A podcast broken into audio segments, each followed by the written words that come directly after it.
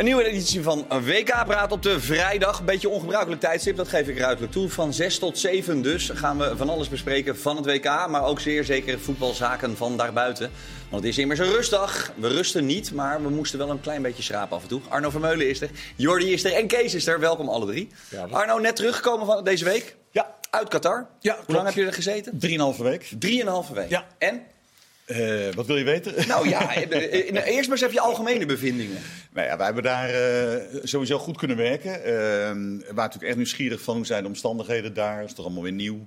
Dat liep eigenlijk prima. Het weer was wat beter dan hier. Maar het werk zelf ging eigenlijk ook uitstekend. Het is natuurlijk een heel veilig land. Dat is wel prettig als je daar werkt. Het was allemaal goed georganiseerd. Eigenlijk weinig op aan te merken. En ja, ik denk ook dat wat we daar gedaan hebben is goed. We hebben aandacht besteed aan alle droom en draam. We hadden Kees Jonkind mee als verslaggever. Die hoefde niet naar het voetbal te kijken, maar die heeft vooral onderwerpen gemaakt over Qatar, over de omstandigheden daar. Wat heel belangrijk is bij dit zeer omstreden WK in dat land. Ja, wat heb je er zelf van gemerkt eigenlijk? Nou ja, daar merk je natuurlijk niet veel van. Ik praat daar niet met arbeiders. Daar ben ik ook niet voor op dat moment. Ik ben veel in mijn hotel, omdat ik gewoon wedstrijden becommentarieer. Er zitten enorm veel uren in. Je spreekt wel met mensen in taxis. We hadden zelf ook chauffeurs, daar kom je wel mee in gesprek. Soms versta je ze niet zo goed, soms wat beter. Ja, en dan merk je dat er zijn mensen die hebben het erg naar hun zin, die daar werken. Die werken er soms al 10, 15 jaar in Qatar. En Jan Roels onder andere heeft ook al iemand in een taxi gehad. Ja, die zat bijna wel te huilen en die wilde terug. Maar dat kon niet door de omstandigheden. Financieel ook in de problemen. En die man was heel erg ongelukkig. Allebei die verhalen hoor je daar. Verder werd er niet gebouwd nu. Het lag bijna stil. Bewust tijdens het WK. De meeste arbeiders waren ook echt weg uit de stad. Dus het is een gemarkeerde situatie waar je natuurlijk in komt. En dat realiseer je ook. Maar ja, ik ben geen socioloog. Ik heb me daar niet kunnen onderdompelen in de maatschappij daar. Dat was ook niet waar ik daarvoor was. Dus ik vind het ook lastig om er echt een heel afgerond oordeel over te geven. Maar was het een leuk WK? Meestal hè, als je in Brazilië komt, of, dan ademt het allemaal voetbal. En... Nee, maar daar was geen verschil in met andere WK. Sterker nog, ik ben naar Amerika geweest op het WK, waar in elke stad waar je dan naartoe vloog, niemand wist dat er een WK was. In 94? Ja, 94. Dat is hier natuurlijk totaal anders. Ik bedoel, die stad Doha is niet enorm groot. De fans zaten in bepaalde zones of gingen naar bepaalde plaatsen waar de winkels waren, waar de markt was. En daar was het echt supergezellig. Daar kwamen alle Marokkanen de laatste week heel veel. Of er waren Mexicanen, Argentijnen. Dat mengde heel goed. En er was de sfeer uitstekend. En echt een WK-stemming was daar. En wat ik ook wel prettig vond, er was geen alcohol in de stadions. Daar was natuurlijk even gedoe over, omdat het vlak voordat het WK begon een beslissing was van de overheid van Qatar. Ja. Uitermate merkwaardig natuurlijk, want er was afgesproken dat het wel kon. En Budweiser had er heel veel geld in gestopt. Maar het kon uiteindelijk niet. Maar dat betekent ook wel weer dat de mensen die in die stadions zijn gewoon nuchter zijn. Ja. Dus ik heb ook niets gezien van onvrede tussen supportersgroepen. Wat normaal bij een toernooi best wel eens vaak gebeurt. Mensen liepen na afloop van een wedstrijd. Er was er toch veel gebeurd in een wedstrijd. Liepen heel relaxed weer naar buiten. Er was het heel gezellig. Er werd veel gezongen. Buiten het stadion kon het wel? Nee, zeker niet. Als jij zomaar in Doha rondloopt, dan kom je niet aan alcohol. Dat wordt niet zomaar verkocht. Dan moet je echt bewust naar een hotel gaan, naar een hotelbar op de 14e verdieping. Dat weet iedereen dan wel. En daar kan je dan voor 12 euro... Maar in die fanzones dus ook niet? Die fanzones zou s'avonds, in de loop van de avond zou daar bier worden verkocht. Daar ben ik niet geweest, dat weet ik niet. Overdag waren die fanzones sowieso leeg, omdat de meeste mensen waren op een andere plek. Ja. Maar je komt daar niet zo makkelijk aan bier. En je kon echt wel merken dat de mensen die in die stadions waren na afloop gewoon nuchter en gezellig waren. Nou, dat is wel mooi meegenomen natuurlijk. Ik moet je eerlijk zeggen, ik vind het altijd een moeilijke discussie. Want ik vind aan de ene kant, je moet gewoon normaal kunnen doen en gezellig bier drinken. Want daar hou ik ook wel van, op een terrasje ergens in een zonnig land. Maar Kenneth zei het ook, die was ook groot voorstander. Hij zegt, we moeten er eigenlijk misschien maar helemaal mee kappen. Nee. Geen drugs, want iedereen scheidt natuurlijk in zijn broek dat hij gepakt wordt bij de douane, wat hij bij zich heeft. En geen drank, dat scheelt een bak ellende. Nou ja, we hebben gewoon bij voetbaltoernooien enorme problemen gehad. Ik herinner me nog Marseille het EK Frankrijk. Was verschrikkelijk. Engeland, en de Russen en de Engelsen, waar die hele stad werd leeggeveegd. We weten, onder andere van Engelsen, maar anderen kunnen er ook wel wat van, dat ze vaak natuurlijk echt verschrikkelijk dronken zijn bij die wedstrijden. Dat leidt altijd tot overlast. Nou, ik heb ons gezien in 2008. Daar dreef ook een rivier van plas door steden en ellende. En dus, dat is ook niets, er was niets van gedoe tussen supportersstromingen. En de hele wereld was er wel, hè? Ja. Want Europa was natuurlijk wat minder. Maar er waren wel heel veel fans in die stad. En ook omdat je een beetje op je hoede bent. Dat je denkt van shit, hé, je kan hier als je staat te zoenen op straat, word je misschien... Nee, maar dat speelde helemaal niet. Okay. Nee, ik heb niet het idee dat mensen ook maar enigszins daar aan gedacht hebben of daardoor geremd werden. Ik denk op de eerste 2 dagen na, toen een Deense journalist volgens mij even nog werd aangehouden... omdat hij op een plek stond waar hij niet mocht zijn. Daar zijn toen excuses voor aangeboden. Ik heb Kees Jonkind daar nog over gesproken. Die heeft daar 3-4 weken onderwerpen gemaakt. Niet één keer last gehad van de overheid. Dat er werd gezegd, je mag dit niet doen of je mag hier niet werken. Heeft hij iets gemaakt wat ook later nog... want hij maakte natuurlijk items ook. Maar ook nog iets wat later nog in beeld op beeld komt? Misschien een soort van kleine... Nee, volgens mij heeft hij daar wel heel erg voor de dag zelf gewerkt. En niet echt een docu. Hij is wel bij arbeiders geweest buiten Doha. Fel uit India, die daar in een cricketstadion gingen kijken. Want die hebben dan geen geld natuurlijk voor de kaarten. Dat is ook al pijnlijk, maar dat hebben ze gewoon niet. Dus die gingen met z'n allen in een cricketstadion kijken naar een scherm. En heeft hij wel sfeeronderwerpen gemaakt. En die mensen heeft hij ook gesproken over het voetbal. Want daar leefde het voetbal zeker wel. Die zaten echt met 10.000 mensen in zo'n enorm cricketstadion. Zaten die op de schermen naar voetbal te kijken. Het is natuurlijk elke keer weer de verrassing waar Infantino mee komt. Dit keer was het toch wel het beste WK ooit. Tot nu toe. Niet heel opmerkelijk, of wel, dat weet ik eigenlijk niet. Dus toen dacht hij, laat ik er ook een WK voor clubteams tegenaan gooien. Nou, daar kom ik zo meteen. Ja, en nog een toernooi, hè? Maar heb jij misschien, heb je dat ook gelezen of niet? Ja, dat klopt. Ja, okay. Die WK met clubteams met 32 en een WK interlands, toch? Dat je 4 interlands achter elkaar speelt. In even jaren een intercontinentaal toernooitje in de interlandbreek. Ja. Dus dan speel je tegen Honduras, Ghana en... Maar Infantino heeft zich natuurlijk ontzettend belachelijk gemaakt op dit WK. Ja. Pijnlijk zelfs natuurlijk. Als hij na een week in interviews nog zegt dat er maar, ik geloof 5 zijn die, hè? Ja. 5 doden zijn gevallen. En nota bene, dat doen ze niet makkelijk. Maar de overheid van Qatar, de organisator van het WK, 10 dagen later of zo eindelijk toegeeft dat er honderden mensen dood zijn gegaan. Hij noemde volgens mij een aantal van minimaal 500 zelf. Hoe kan het nou zijn dat je dan als baas van de FIFA je zo gedraagt? We weten dat hij een slippendrager was van Qatar. Maar hij overdrijft het zelfs nog in die zin. En alles wat hij verder over dat toernooi zegt, vergeet het maar. Je ziet het ook aan Wenger, hè? Ja. Die ook een nodige onzin uitkraamt op zo'n toernooi, omdat hij betaald wordt door FIFA in zijn geval. Alle teksten die uit die mensen komen op zo'n evenement vergeten. Ja. Maar wat moeten we daar dan mee in de toekomst? Hè? Want het wordt natuurlijk steeds groter, het wordt steeds gekker ook. Ja. Het gaat over steeds meer geld. Nou ja, geld is natuurlijk dat is een enorme bedreiging. We komen dan zo op ook met die competities. Het enige natuurlijk wat je hoopt is dat er in die pitbooks is beloofd natuurlijk nu wel een paragraaf wordt opgenomen over onder andere mensenrechten. Als je dat zou toepassen op Qatar, had het WK in Qatar natuurlijk nooit gehouden mogen worden. Dus je mag hopen dat dat in de toekomst beter gaat. Maar er ligt een bid onder andere van, of tenminste ze zijn van plan om een bieding te doen, Saudi-Arabië met nog 2 landen. Ja. Ja, je weet het niet. En ik vind het ook hartstikke moeilijk, Jan Joost. Ik bedoel, hier had geen WK gespeeld mogen worden. We gaan over 4 jaar naar Amerika, Mexico, Canada. Dan spelen we heel andere dingen. Dan kan je zeggen, het heeft niks met voetbal te maken. Maar ik geloof dat in Mexico de meeste journalisten in de hele wereld worden vermoord. Zeker. En een grote kookoorlog al. En burgemeesters ook moeiteloos, als ze er iets aan willen doen, binnen 14 dagen geen burgemeester meer zijn. Nee. Dan gaan we ook voetballen. Ja. Maar dat klopt. Alleen de vraag is een beetje, moet je in een land zoals Saoedi-Arabië... Nee, want die voldoen niet aan de afspraken die we gemaakt hebben over mensenrechten. Nee. Dus daar moeten we geen WK gaan voetballen. Nee. Zeker niet. Nee. Zeker niet. Maar daar zijn we het volgens mij ook wel alle 3 over eens, hoor. Saoedi-Arabië, Kees, we maken het jou al inmiddels al niks meer uit. Ik heb nu alweer zin in de volgende discussie.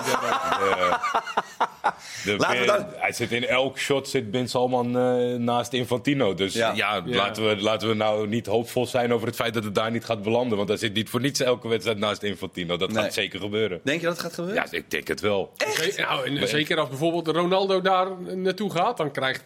Ik heb nog steeds hoop dat Ronaldo daar niet naartoe gaat. Nee, dat hoop ik ook, Nee. Maar ik denk dat er weinig concurrerende biedingen binnenkomen. Ja, bij Ronaldo. Maar ga toch lekker in Miami of in Los Angeles. Man. Heerlijk, man. Ja, dat kan een oude goatstrijd worden in Amerika. Ja, toch? Als we de berichten moeten geloven. Ja, dat zou nog wel leuk zijn. Maar ik denk zelfs in Amerika dat ze dat budget niet hebben. En daar blijken ze toch uiteindelijk gevoelig voor. Arno haalt net terecht aan Arsène Wenger. Zijn levenswerk is om met fantastisch voetbal, fantastische talenten... en die gooit het te grabbel aan het eind van de rit voor een paar grijpstuivers. Dus Je zou eigenlijk nergens meer vanaf moeten kijken. Toch? Nee. Laten we even meteen maar naar het WK voor clubs gaan. Het waren er 7. 6 altijd, de 6 kampioenen en een gastdeelnemer. Dat moeten er dan 32 worden. Wanneer het gespeeld wordt in 2025 is nog niet duidelijk. Gedurende het jaar bedoel ik dan. Ja, februari geloof ik, las ik. Nee, ja, maar daar zijn ze nog niet helemaal over uit, begreep ik. Dus, maar het wordt dus steeds gekker. Infantino zegt wel elke keer... Ik begrijp de druk van de spelers. We gaan er rekening mee houden met die speeldagenkalender. Programma's zitten vol. Maar nu krijgen we dit dan weer. Is dat onvermijdelijk? Nou ja, onvermijdelijk. Op een gegeven moment is het toch... Met het Super League-idee hebben we voor het eerst gezien... dat het voetbal daadwerkelijk iets terug kon doen. Ja. Met de mensen op straat. En dat werd echt... En uiteindelijk is het... Ja, uitstel van executie in die zin dat eigenlijk UEFA met het soort Super League-idee nu naar voren komt... en dat we alsnog dat format waarschijnlijk krijgen door ons strot geduwd. Dus dat is wel lastig. Je hebt dat toen afgewimpeld, misschien in besloten kringen... dat die topclubs daar maar aan mee mogen doen en de rest niet. Dus dan, ja... De vraag is ook wie daar nou op zit te wachten. Dat WK voor clubteams, dat leeft toch ook... als we dan even voor onszelf spreken, toch totaal niet. Maar Kees, daar gaat het helemaal niet om. In dit geval. Dat snap ik ook wel. Ja, maar dat is pijnlijk. Welke clubs gaan daar dan nog meer aan meedoen? Het is heel problematisch om dat zo te stellen. Want er zijn clubs in Spanje die willen een wedstrijd afwerken in Amerika. De supporters en de spelers niet. De Supercup of zo. Zoiets. Nee, maar gewoon een competitiewedstrijd willen ze zelfs. Omdat ze dan denken, dan kunnen we een nieuwe markt aanboren. Dan kunnen we onze uitzendrechten verkopen. En ja, tegen dat soort bestuurders, want die spreken namens de club.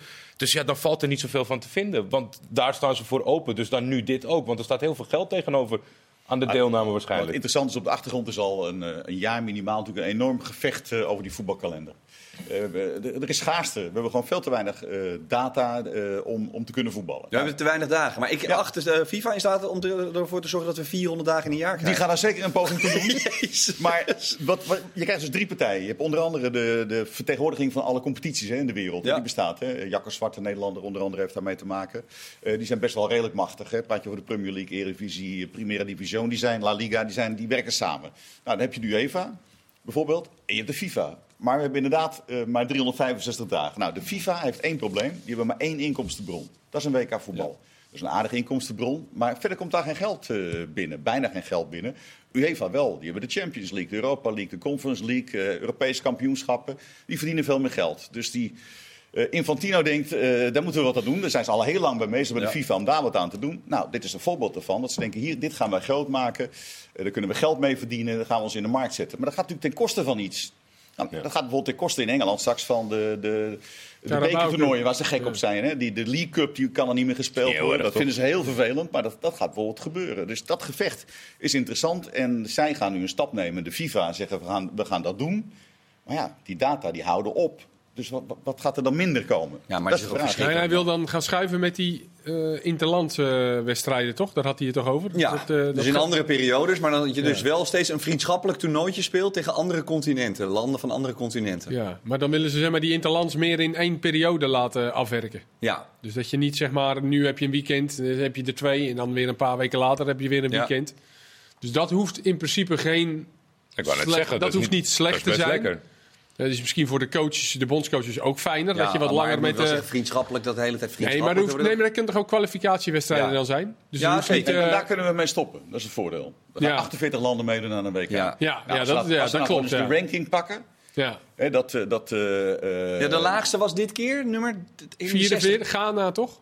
Ja, dat denk ik wel. Ja, dus eigenlijk kun je gewoon de FIFA-ranking pakken... en dan kunnen we stoppen met al die kwalificatiewedstrijden. Dan valt San Marino er net af, weet je wel. Ja, maar laat die dan een poeltje spelen tegen elkaar. Azerbeidzjan en ticket. Zo. En dan 1 of 2 mogen Maar je moet natuurlijk geen kwalificatie gaan spelen voor een toernooi... waar iedereen al ongeveer aan mee kan doen. Dat wordt een afschuwelijke kwalificatie. Ja. Het wordt ook een afschuwelijk toernooi, toch of niet? Nou ja, dit is wat ze nu gaan doen. Ze gaan wel naar 4x12x4 nu. Ja, maar ze wilden eerst keer 3. Ja. Nou, dat kan al helemaal niet. Ik bedoel, dat hebben ze echt serieus nog ook bedacht. Hè? Ja. Dat ligt nu nog op papier. Nou, er zijn nu mensen geweest die hebben uitgelegd dat dat wel heel dom is. Maar dan krijg je 12x4 en ik las vandaag, dat zijn 105 wedstrijden. 104 wedstrijden. Ja, oneven. En nu heb je 64. Ja, 64. We zitten op 62 potjes nu. Dan starten we om 8 uur, 's ochtends. Met Slovenië tegen Benin. Ja. Dan gaan wij met 12 commentatoren naar de WK. Zo begonnen we ook over die 11 uur wedstrijd. Dan, hè? Want je moet mensen hebben dan. Ja, maar is dat nog leuk? Of nee, natuurlijk niet. Nee. Maar ja, ik bedoel, we worden aan alle kanten bepaald het geld. En bepaald inderdaad FIFA en Infantino. Ah, het is wel iets. Is het nog leuk? Kijk, nu waren we gekscherend ook 11 uur 's ochtends al voetballen. Wie gaat daar nou voor zitten? Uiteindelijk zijn we een beetje verliefd geworden op de 11 uur potjes. We zijn toch uiteindelijk voetballiefhebbers. En een koffiepotje is toch wel lekker, bedoel je? Het 11 uur potje was wel lekker. En dan misschien om 8 uur al. Ja, het zal wel heel moeilijk worden voor de werkende man om alles te bekijken. Maar ja, uiteindelijk ga je toch weer iets verzinnen voor jezelf dat je voor die buis zit. Ja. En waarschijnlijk als die wedstrijd thuisgeeft dat je ervan genoten hebt. Ja, maar 7 op een dag is wel veel, hè? 7 op een dag? 7 op een dag is veel. Ja, nou ja, die ene jongen van 4-3 zag die had probeert die 64 wedstrijden bij te wonen. Hij heeft al een beetje vals gespeeld, want er waren natuurlijk tegelijkertijd wedstrijden. Die ene helft, hè? Okay. Maar dan was dit toernooi wel echt natuurlijk... Dat was wel ultiem voor dit toernooi, toch? Of niet? Ja, nou ja. Hoe lang heb je maximaal? 3 kwartier of zo rijden? Nee. Het was langer dan we dachten ook, hoor. Oh, okay. Ik dacht ook, een paar jaar geleden had ik een idee dat er zo'n monorail ging, dat ik daarin kon stappen. Dat ik dan gewoon... Maar dat was iets te charmant voorgesteld. Oh. Je deed na Al-Bayt, dat is die Bedouinentent, prachtig stadion. 5 kwartier, anderhalf uur was je wel onderweg.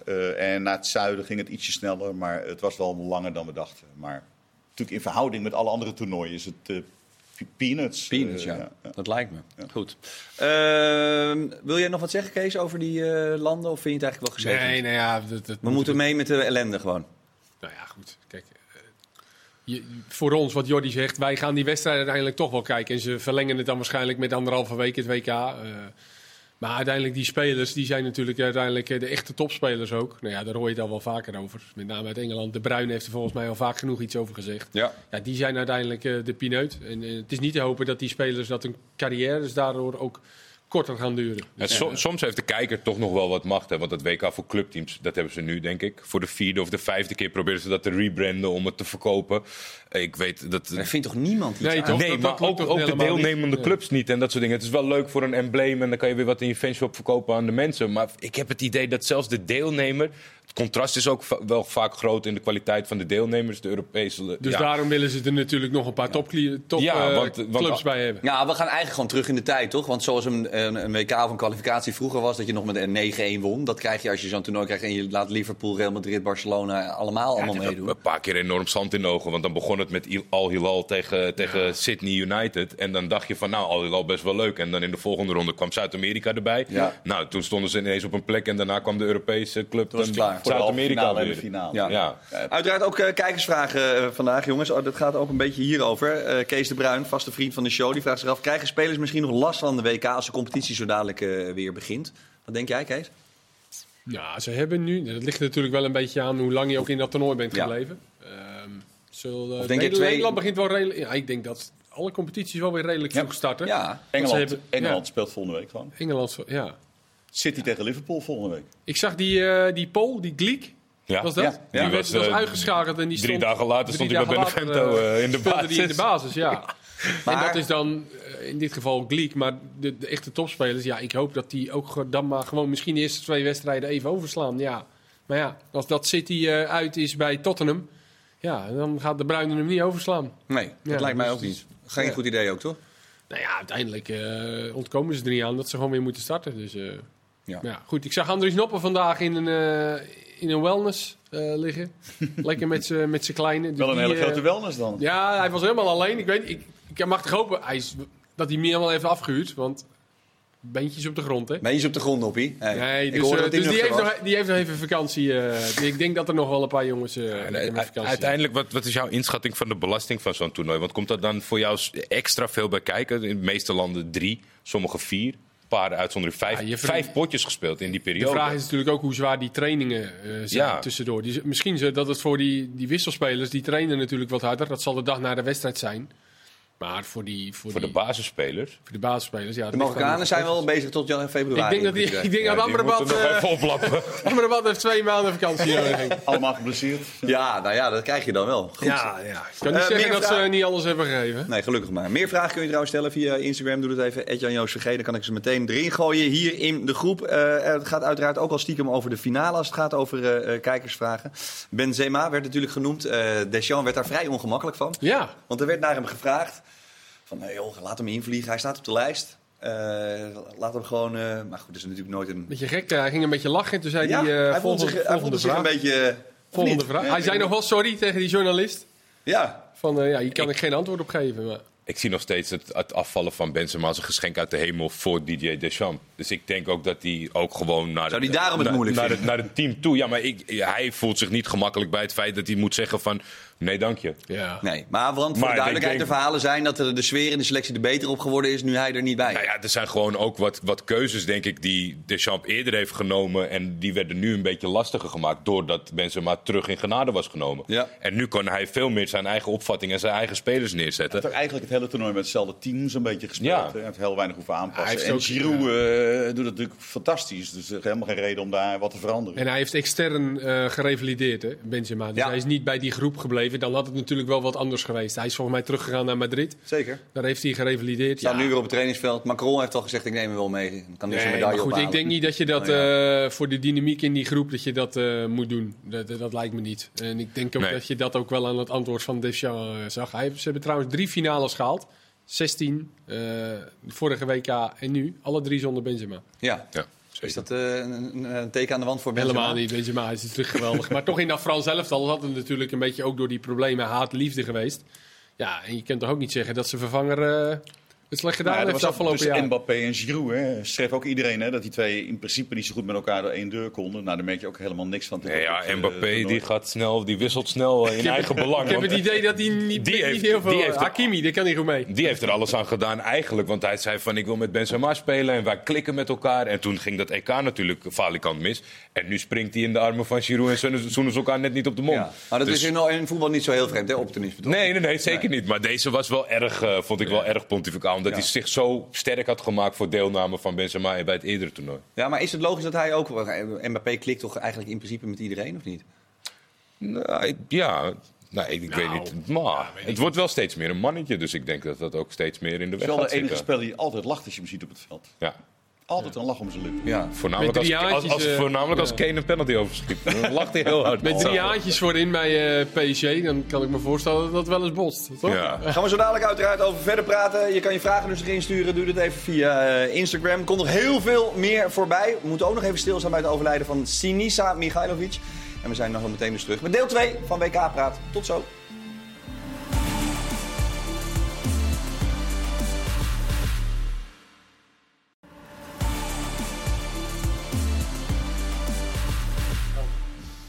Deel 2 van WK Praat, waarin niet alleen WK-nieuws voorbij komt, maar ook andere zaken die het voetbal zo mooi maken. Zo gaan we zo meteen nog wat onderwerpen bedenken buiten het WK om. Maar het mooie van een WK-finale is, jongens, je mag er heel lang op vooruit blikken. Dat doen jullie uiteraard ook, Arno, bij de NOS. Waar ben je eigenlijk het meest benieuwd naar? Ja, nou ja, dit is wel een WK-finale. Ik kan me niet snel herinneren hoe vaak we dat gehad hebben, maar het gaat om echt... 2 enorme sterren. Ja. Dus natuurlijk, de oude keizer en de jonge koning. Hè? Ja, het is wel een sprookje, die finale. Ja. Om die reden. Messi, die zijn hele leven bezig is om wereldkampioen te worden. En nu heeft hij hem bijna voor het grijpen. Mbappé, die op 23-jarige leeftijd wereldkampioen voor de 2e keer kan worden. En die natuurlijk de beste speler van de wereld gaat worden. Lijkt het althans heel erg op. Ja, dat is in voetbal wel heel leuk. Dat je 2 van die knapen hebt, daar ga je naar kijken.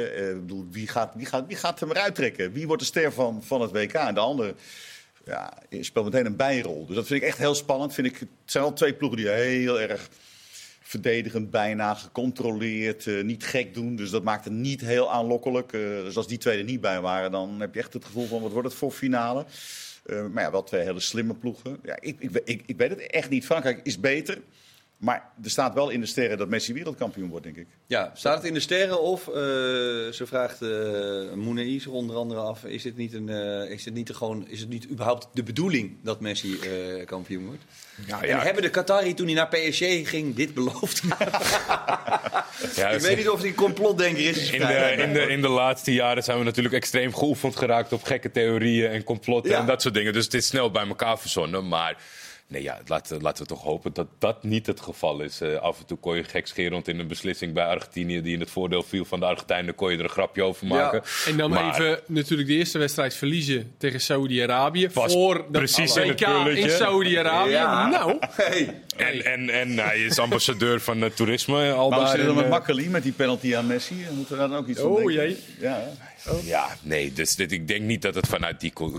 Is het goed uitgepakt voor de betrokken geldinvesteerders? Fantastisch. Ja. Want ja, eigenlijk qua PSG, Qatar is het ultieme. Ja, toch? Ja, de twee grote mannen staan daar. Ja. En, zo vraagt de DW036 zich af, goede naam, Kees. Mbappé, wanneer is zo iemand eigenlijk op zijn best als hij al zo lang zo goed is? Wanneer is dat? Ja, dat is ook... Normaal zeg je toch, is er een leeftijd van 27? Nou, dan maar dan ben je op je sterkste. Maar ja, deze gozer is loopt al 5 jaar... Loopt hij mee? Wat kan er beter nog eigenlijk? Dat is dan misschien een betere vraag. Nou, niet veel. Nee. Natuurlijk, kijk, zoals zo'n wedstrijd ik vond hem tegen Marokko eigenlijk helemaal niet goed spelen. Maar ja... Zo'n jongen, dat gebeurt wel eens. Dat hij heeft zoveel snelheid en drang om beslissend te willen zijn en om acties te maken, dat natuurlijk wel eens misgaat. En dat is natuurlijk ook wel wat er gevraagd wordt van hem. Want hij kan ook meer dan dat hij tegen Marokko laat zien. Ik heb niet het idee dat er veel mislukte. Alleen er wordt natuurlijk ook gevraagd enorm om te doseren. Ja. En dat zorgt een beetje, denk ik, bij sommige kijkers voor de frustratie bij het beoordelen van Frankrijk. Dat je naar allemaal spelers zit te kijken die veel meer kunnen. Maar het moet vanaf de zijlijn niet. Maar als we even de loop op Mbappé leggen. Padel vraagt zich af. Is hij nou eigenlijk als voetballer misschien completer ten opzichte van Ronaldo en Messi? Omdat hij misschien wel het beste van allebei heeft? Ik denk dat er bij Messi een fijn besnaardheid zit in de actie. In de voetbeweging, de bal kort bij zijn voet houden. Dat de hele natuurlijke. Dat hij dat op een andere manier heeft. Maar alle krachtelementen van Ronaldo... Ja, nou, ze zijn net te vergelijken. Toch? Hij is ook wat meer een buitenspeler natuurlijk. Ronaldo beter koppen? Ja, sowieso. Ja, zeker. Ik vraag me ook af of hij wat later ook echt een diepe spits gaat worden. Misschien als echte snelheid wat minder gaat worden. En dat duurt nog een jaar of wel 8 hoor. Dat duurt nog wel eventjes. Maar ik denk dat hij toch wel echt als linksbuiten actief blijft. Omdat hij daar denk ik zich zijn hang voelt en het best tot zijn recht komt. En Ronaldo begon natuurlijk ook als rechtsbuiten. Maar daarna is hij al wel... Zeker bij Real al een beetje vals links. Ja. Als een soort spits naast Benzema is hij gaan spelen. Ja. En dit is wel iemand die ook gewoon aan de zijlijn nog staat. Ja, hij is niet ouder. Vorige week vroeg iemand of hij tegen te stoppen is. Of hij te stoppen is. Ja. Nee, gelukkig niet. Nee. En maar Messi ook niet? Nee, ja, wel wat makkelijker, maar... Ja. Nou, daar denkt Guardiola anders over. Die staat nog zo. Oh. Nee, maar in de zin van, je ziet, die doseert natuurlijk wat meer. Ja, je scant anders als hij speelt. Ja. Je kijkt naar het veld en je ziet een bal van A naar B gaan. En je zakt toch soms ook wel een beetje weg bij voetbal. Enkele keer. Maar als dan die bal bij Mbappé komt, dan ga je kijken. Ja. Je gaat meteen naar voren, want je denkt van, wat gaat hij doen? Hij gaat een actie maken. Hij gaat zijn snelheid laten zien. Dus dat is een enorme aantrekkingskracht die hij heeft op voetballiefhebbers om...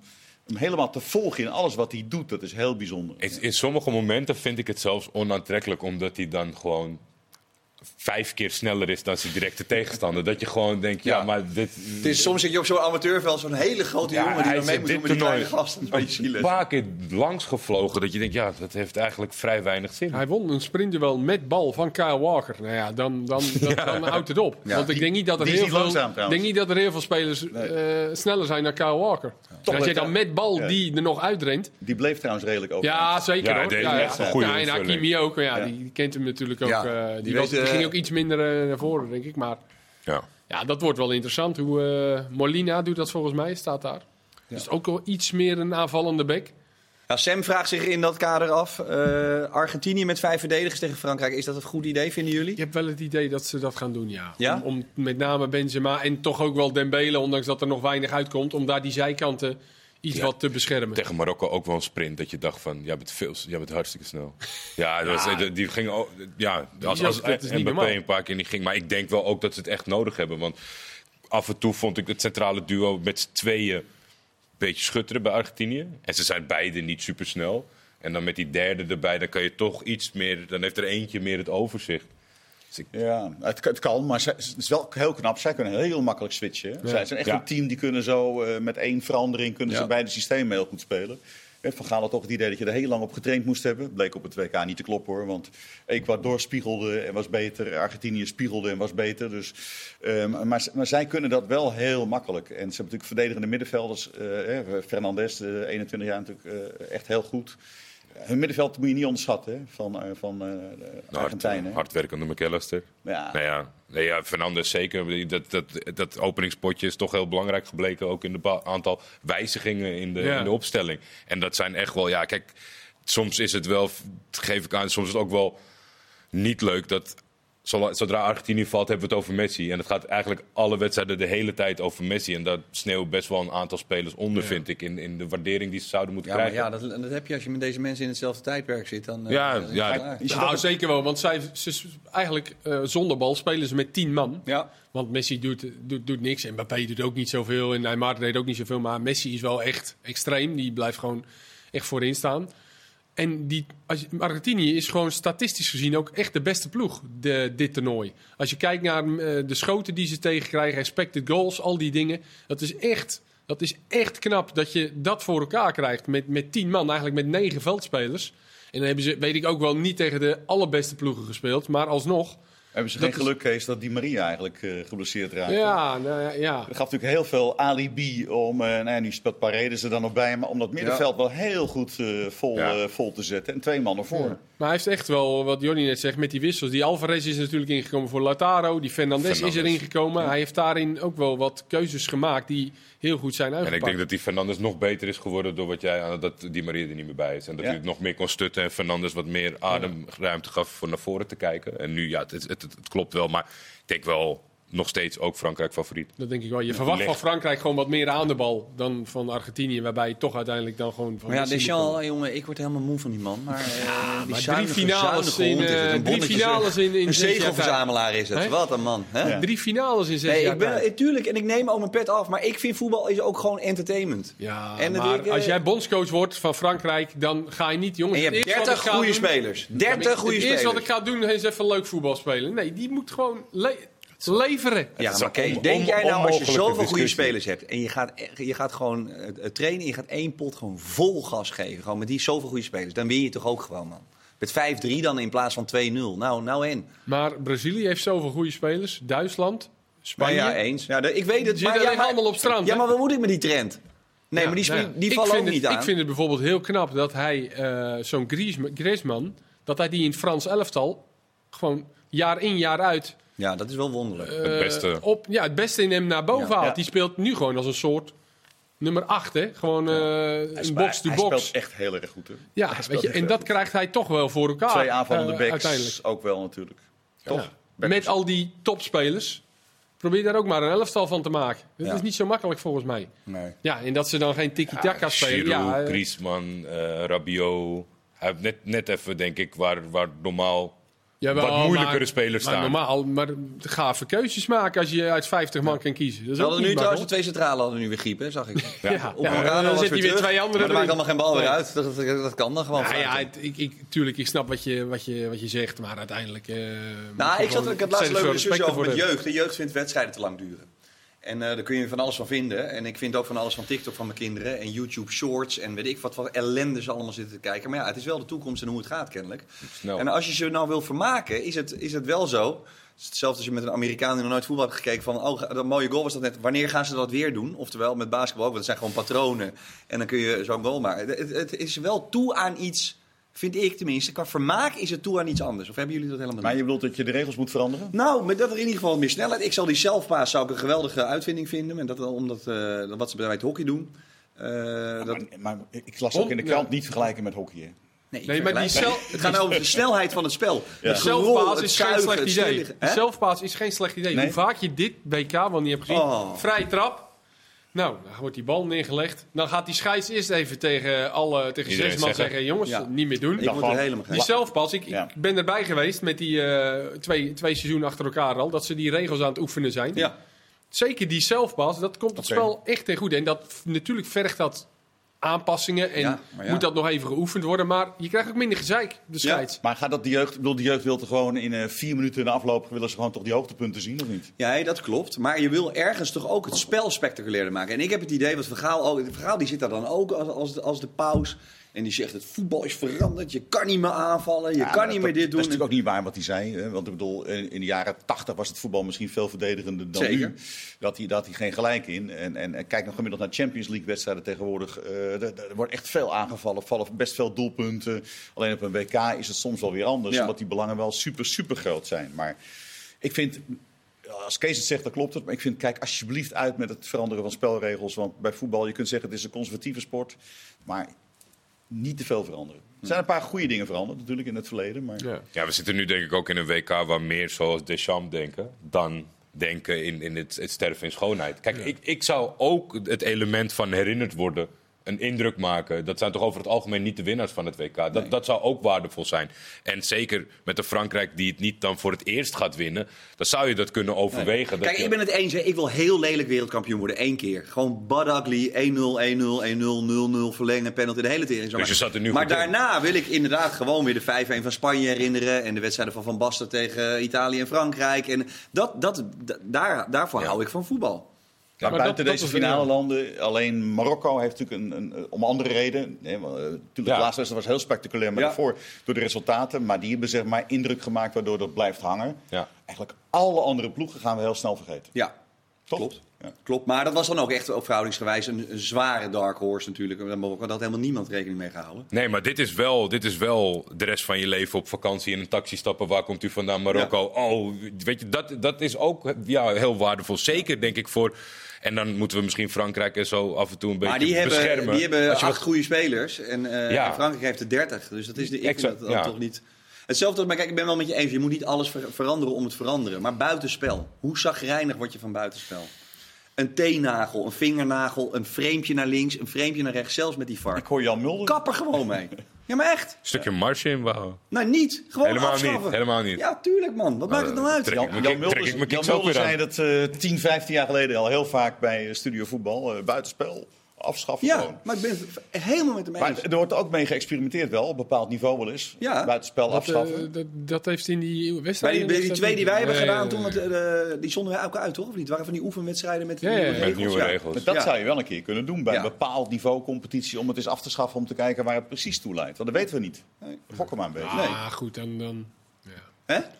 Of vind je het leuk? Dat het minder impactvol. Nee, maar ik vind absoluut dat je... Elke zaterdagavond en zondagmiddag ook als die Eredivisie is... zitten we toch ook... Jezus, hoe kan het? En een framepje naar links en naar rechts. Dat klopt, maar ik herinner me dat het ooit nog eens was... bij twijfel is het voordeel voor de aanval van de tijd. Maar nu gaan ze inderdaad, vanwege die ding... gaan ze kijken of je nagel buitenspel is. Ja, daar word je wel een beetje moe van. Maar ja, goed, om daar buitenspel helemaal af te schaffen. Okay. Jongens, ik moet af en toe een steen in de vijver gooien. Anders komen we nooit ergens. Dat schiet ook helemaal niet. Ik wil graag jouw favoriete herinnering aan Sinisa Mihailovic. Of zijn het alleen maar negatieve zaken? Voor de duidelijkheid, 53 jaar geworden, overleden aan leukemie.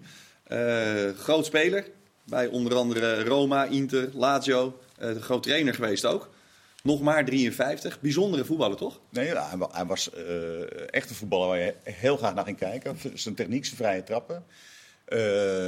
En dit is echt verschrikkelijk natuurlijk dat hij uiteindelijk toch die strijd verloren heeft. Ja. Groot voetballer. En we hebben het over mensen die je nog herkent en wie je vergeten bent. Ja, hem blijf je wel herkennen door zijn stijl van voetballen. Ja. Dat had hij absoluut. En in de laatste tijd onder andere echt veel zien spelen. Ik zag net een linkje, ik heb nog niet gekeken, maar er stond dit zijn 66 vrije trappen. Niet normaal. Hattrick aan vrije trappen in één duel. Hè? Ja. 3 vrije trappen op één speeldag. Dan ben je wel een baas, toch? Ja, maar wat Arno's het laatste elftal is natuurlijk ook een beetje blijven kleven... omdat het wel echt een boef was. Ja. Ook 13, 14 rode kaarten, denk ik, gedurende zijn carrière... zeer vaak in opspraak gekomen wegens politieke opvattingen. Ja. Maar in een andere tijd heel prettig om naar te kijken. Ja. Penalty WK 98, hè? Ja. Nederland-Joegoslavië. Ja. De penalty op de lat. Ja. Toch? Dat was hij, toch? Nou, Mijatović wel. Ja? Of was hij die Bergkamp op natrapte? Was dat tegen hem? Ja, dat was tegen hem. Dat was tegen hem dan zeker? Ja, Bergkamp ging op hem staan. Dat Bergkamp op hem ging staan? Op in het vlees. Gewaagd van Dennis Bergkamp om dat te doen. Die was gemeen, jongen. Ja, Bergkamp was echt gemeen, hè? En dat is altijd fijn dat als iedereen denkt dat jij het niet doet... Nee. Dan kom je met heel veel weg. Ja, en dat hebben we vaak gezien bij... Zonder VAR zeker. Ja, die VAR, ja. Echt fantastische spelers. En dat zijn natuurlijk de grote clubs. Maar ik denk misschien dat die... net voor Lazio of voor Sampdoria de meeste wedstrijden heeft gespeeld. Ook wel echt een icoon van Sampdoria. Ja. En ik denk recent een hele moeilijke beslissing, want hij was trainer bij Bologna. Ja. Naar buiten toe werd hij ontslagen. Ik mag toch hopen dat dat iets meer in samenspraak is gegaan. Want hij is nou ja, tot bijna zijn einde dus trainer geweest. In september las ik, inderdaad. Dat is vrij kort. Ja, triest. Ja, heel triest. Maar wel een prachtspeler. En een ik vond Joegoslavië toch ook altijd, ik weet niet. Ik vond het altijd toch... Ja, daar zat een rafelrand aan, daar hield ik altijd wel van. Dat zie je nu nog terug, vooral natuurlijk bij Kroatië. Servië iets minder, omdat ze gewoon minder kwaliteit hebben. Maar in Kroatië zie je dat nog steeds terug. Alhoewel Servië ook wel mooie spelers heeft. Jawel, maar ze krijgen het niet voor elkaar om, zoals de Kroaten natuurlijk, op die toernooien uitschieters te hebben. Ja. En, de Kroaten zijn er beter in. Natuurlijk ook Modric. Servië heeft geen Modric. Maar ik zat naar Kroatië te kijken, maar het zijn wel een hele hoop oude spelers, hè? Ja. Ja, die hebben die twee WK's bijna met hetzelfde. En ze hadden geen spits dit WK. Dat was een probleem. Dus ze maakten te weinig doelpunten. Maar Modric was nog wel heel goed, hoor. Schön. En ik las een staatje dat hij nog steeds de man was met het meeste kilometers in balbezit op het hele WK van alle spelers. Ja, je hebt vaak het ding van neem je ploeg bij de hand. Nou, ik denk dat hij echt een persoon is die dat vaak doet waar je het echt kan zien. Dat hij beslist van oké, nu gaan we het zo doen. Ja. En dan dat die hele wedstrijd in hun voordeel kantelt. Ja. Schitterend. En het mooie was toen hij gewisseld werd, toen kwam er een nummer 7 of zo, kwam een speler in. Dat is gewoon al de nieuwe Modric. Ze hebben een nieuwe Modric. Ja, die Maier. Maier, hè? Ja, maar dat komt er nog niet helemaal... Hij had wel een geweldige actie. Hij heeft wel dezelfde manier van voetballen bijna, techniek. Ook wel lekker als jij de nieuwe Modric. Ze hebben al een soort van nieuwe Modric. Die is al wat ouder, toch? Die Maier, die is al 25 of zo. Ja, ik verwacht ook niet. Maar het is ook altijd een beetje wat we met z'n allen doen. Een kiss of death, toch? Om iemand dat stempel mee te geven. Iemand lijkt op hem of zit in dezelfde positie. Ja, maar dat wil je wel ergens. Waarom moet altijd een nieuwe Kluivert, een nieuwe C-dorp, waarom moet dat? Nou, omdat je nou vooral in Nederlands elftal... We hebben nu wel eens een keer behoefte aan een spits. Je denkt toch stiekem dan... Maakt niet uit of het nou Brobby is of van welke club dan ook. Dat er eentje komt die er gewoon zo dadelijk op dat toernooi gewoon daar staat... en denkt, dat is onze guy, die gaat er gewoon 5, 6 maken. En dat die ook eens een keer genoemd wordt bij die lijstjes. Ja, maar je krijgt er altijd een stukje... Want je gaat altijd teleurstellen. Vaak ga je teleurstellen. Dat is een beetje zo'n zonen van grote spelers. Die zijn er ook maar heel weinig die beter dan papa waren. Ja, bijna niet. Nee. Ja. In cijfers wel, maar niet... in cijfers, maar als je nu kijkt...